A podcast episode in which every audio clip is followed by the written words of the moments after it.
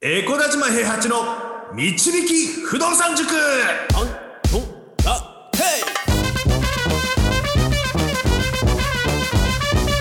この番組は私エコダ島平八と不動産塾の右明かし担当 JJ でお送りします。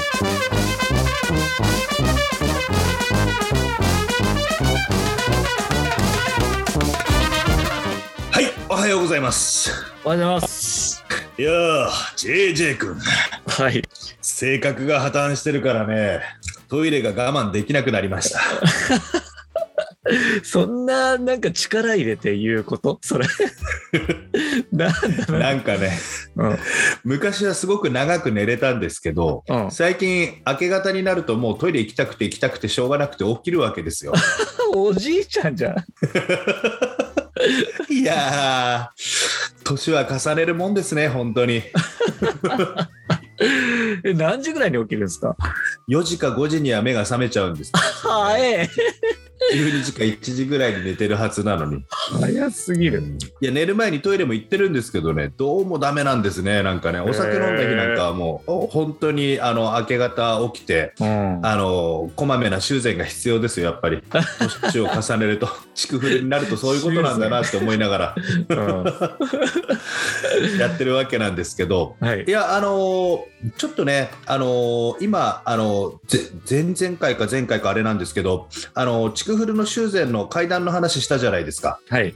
ちょっとあのー階段の交換が必要でっていうことで見積もりが届いたわけですよ。手すり手すりが崩れちゃったって話ですねうんそうそう手すりがそうそうそう。んはい。でちゃんとした見積もりが届いて100万ぐらいでなんとかって話だったんですけど128万円の見積もりが届きまして。おーおーおーで130万さらにそうそう。でさらにあのー階段を作ってから持ってきてできるだけ早く工事するっていう風な話だったのに、はい。あのー階段の取り外しと新しい階段をつけるためにあのー1ヶ月ほどあのー時間くれと。えそんなに？そうそうそう見積もりではね。でそうするとあの2階の人たち出てもらわないといけなくて、うんうんうん。1ヶ月自分の部屋戻れないわけですから。うんうん。そうですね。他の空いてる部屋に引っ越してもらうかホテル暮らししてもらうか追い出すかみたいなことをちょっとやらなきゃいけないってことでもうちょっと頭抱えちゃいましてうん。どうにかならんかっていうことではいであの100%完全な修繕をするってなるとそうなるんですけどはいまあまあ手すりはやられたけれども別に階段が崩れそうなわけではないと。はいでそうするとじゃあもう階段の補強をできないかっていうことで今あの、はい。い、ろんな工法を考えてちょっと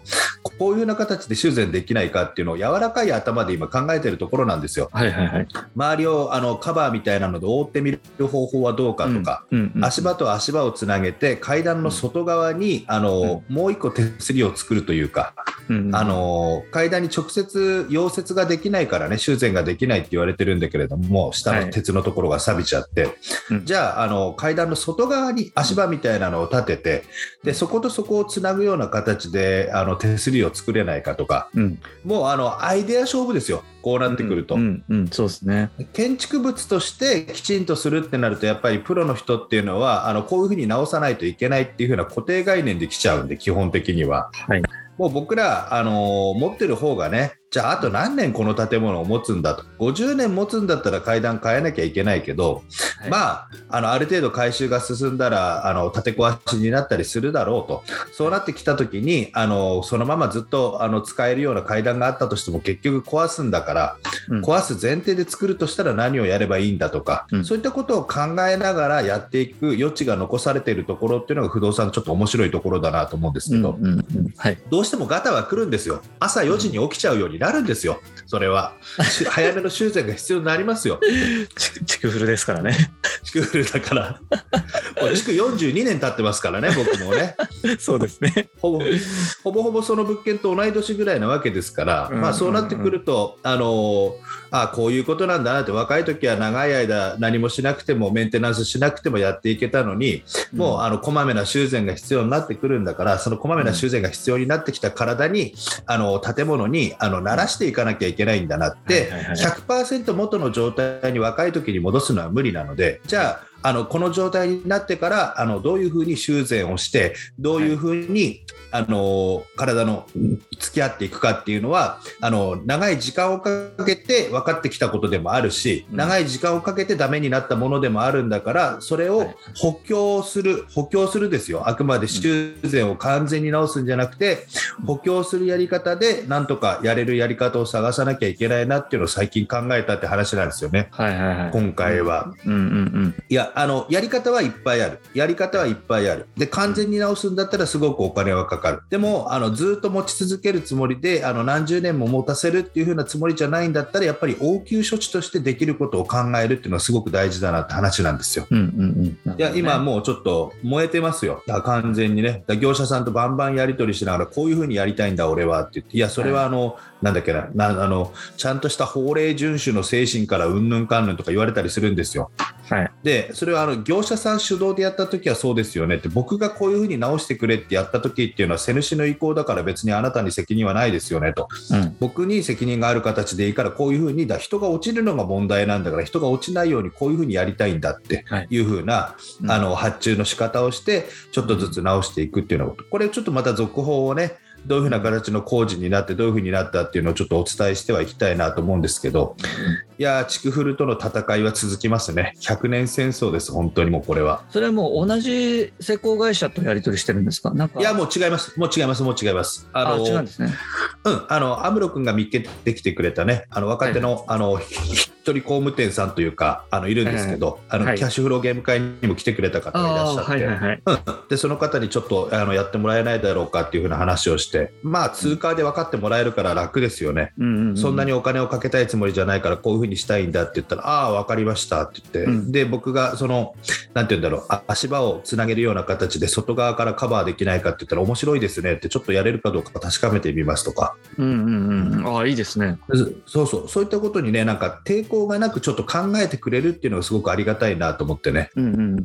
なんか同じ大家だとね、その苦しみがわかりますからね。そうですね。あの、うん鉄の値段が上がってるから100万円の、100万円ぐらいかなと思ったけど、見積もり上げたら128万円だったわって言われるよりかはね。うんうんで。しかも上の人たち全員出さなきゃいけないって、おいおいおいおい、ちょっと勘弁してくれよっていう風な状況でしたから上が空室だらけだったらね、この機会にもう階段取り外しても、あの、1階だけにしちゃおうかとか、うんもしくは、あの、よ米田広報でね、1階から、あの、中に、中に上に上がれるような感じで、階段作ってね階段作って、あの、2階建てのメゾネットにしちゃおうかっていうのがいろいろできるんですけども、はい。うん、なるほどね。そんなことをちょっと考えながら、いろいろとやりましたというふうな話です。はい。うんうんいや、でも続報気になりますね。どう、どうなるのか。うん。うん。いや、これからね、あの工事頼んでどういうふうに仕上がったかっていうところまでは、あのいくらぐらいかかったかっていうのは、ちょっとね、あの話し始めた手前ね、これに関してはちょっとやっていきたいと思いますので、また、うんあのお聞きいただければと思います。はい。ね死なないように誰かがして。いや、これ本当ね、いやいや、本当に、大問題になっちゃうかどっかでありましたよね、確かね。階段崩落ね、あのそうそうそうのりなんとか竹実なんとか事件ね、ちょ。っとね。そうそうそうそう。ね。あれも一時期ずっとね、あのえっ、と、なんだろう、サイトで探してる人はね、利回りとかで見たりすると、あれ、新築なのにこの値段なのみたいな感じで、うんうん、ね、うんおーって見てた人が多分多い物件だとは思うのでね、はいはいはい。全部が全部手抜きではないかもしれないなと思うんですけども、それ聞いただけで怖いですからね。そうそうそうう。ん一つのことでね、全部がダメってことになっちゃいますから。え僕らも長くやってますから、そういえば最近、中古でね、あのなんか安いなと思って100平米超えのマンション出てきたりすると、姉派の物件だったりっていうのもあったりとかしますからね。ああ、ああ、もうでも姉派ってね、うんそうそうそうあの、覚えてる人も少ないと思うしね、もしかしたら抵抗なく買っちゃったりする人もいるのかなって思ったりしてね。ああ、そっか。でも、いまだに覚えてますもんね。姉派って聞いただけで買わないっていう判断になっちゃいますからね。うんうん。まあ、ちょっとね、怖い話ではありますけど、まあ、あのうん、自分の物件に起きることっていうのはあの新しい物件とかね手入れが進んでる物件を買ってる人はあの最近始めた人でもねなかなかそういう問題にぶち当たることはないと思うんですけど、不動産投資家として長くやってれば、うん。あのよくね売り抜けるっていう風な言葉を使う方がいらっしゃいますけど僕売り抜けたことがないのでね基本的にはね、うんううん。ん、そういう風な状態だとですもんね。そうそう、基本持っとくタイプだと、あの、こういうふうな修繕が必要になってきたりすることがありますので、そういったことも考えて、長い目で見て不動産投資と向き合っていければなということをちょっとお伝えできればなと思って、ちょっと話をたしました。以上です。ははい。わかりました。ありがとうございます。はい。じゃあ、うん面白いと思った方はフォローお願いいたします。あと、コメントとレターも受け付けておりますので、ぜひぜひ投稿、投稿してください。よろしくお願いします。はい。はい。じゃあ、塾長、今日もありがとうございました。はい、ありがとうございました。不動産は富を導く算数だこの番組は、え小田島平八と JJ がお送りしました。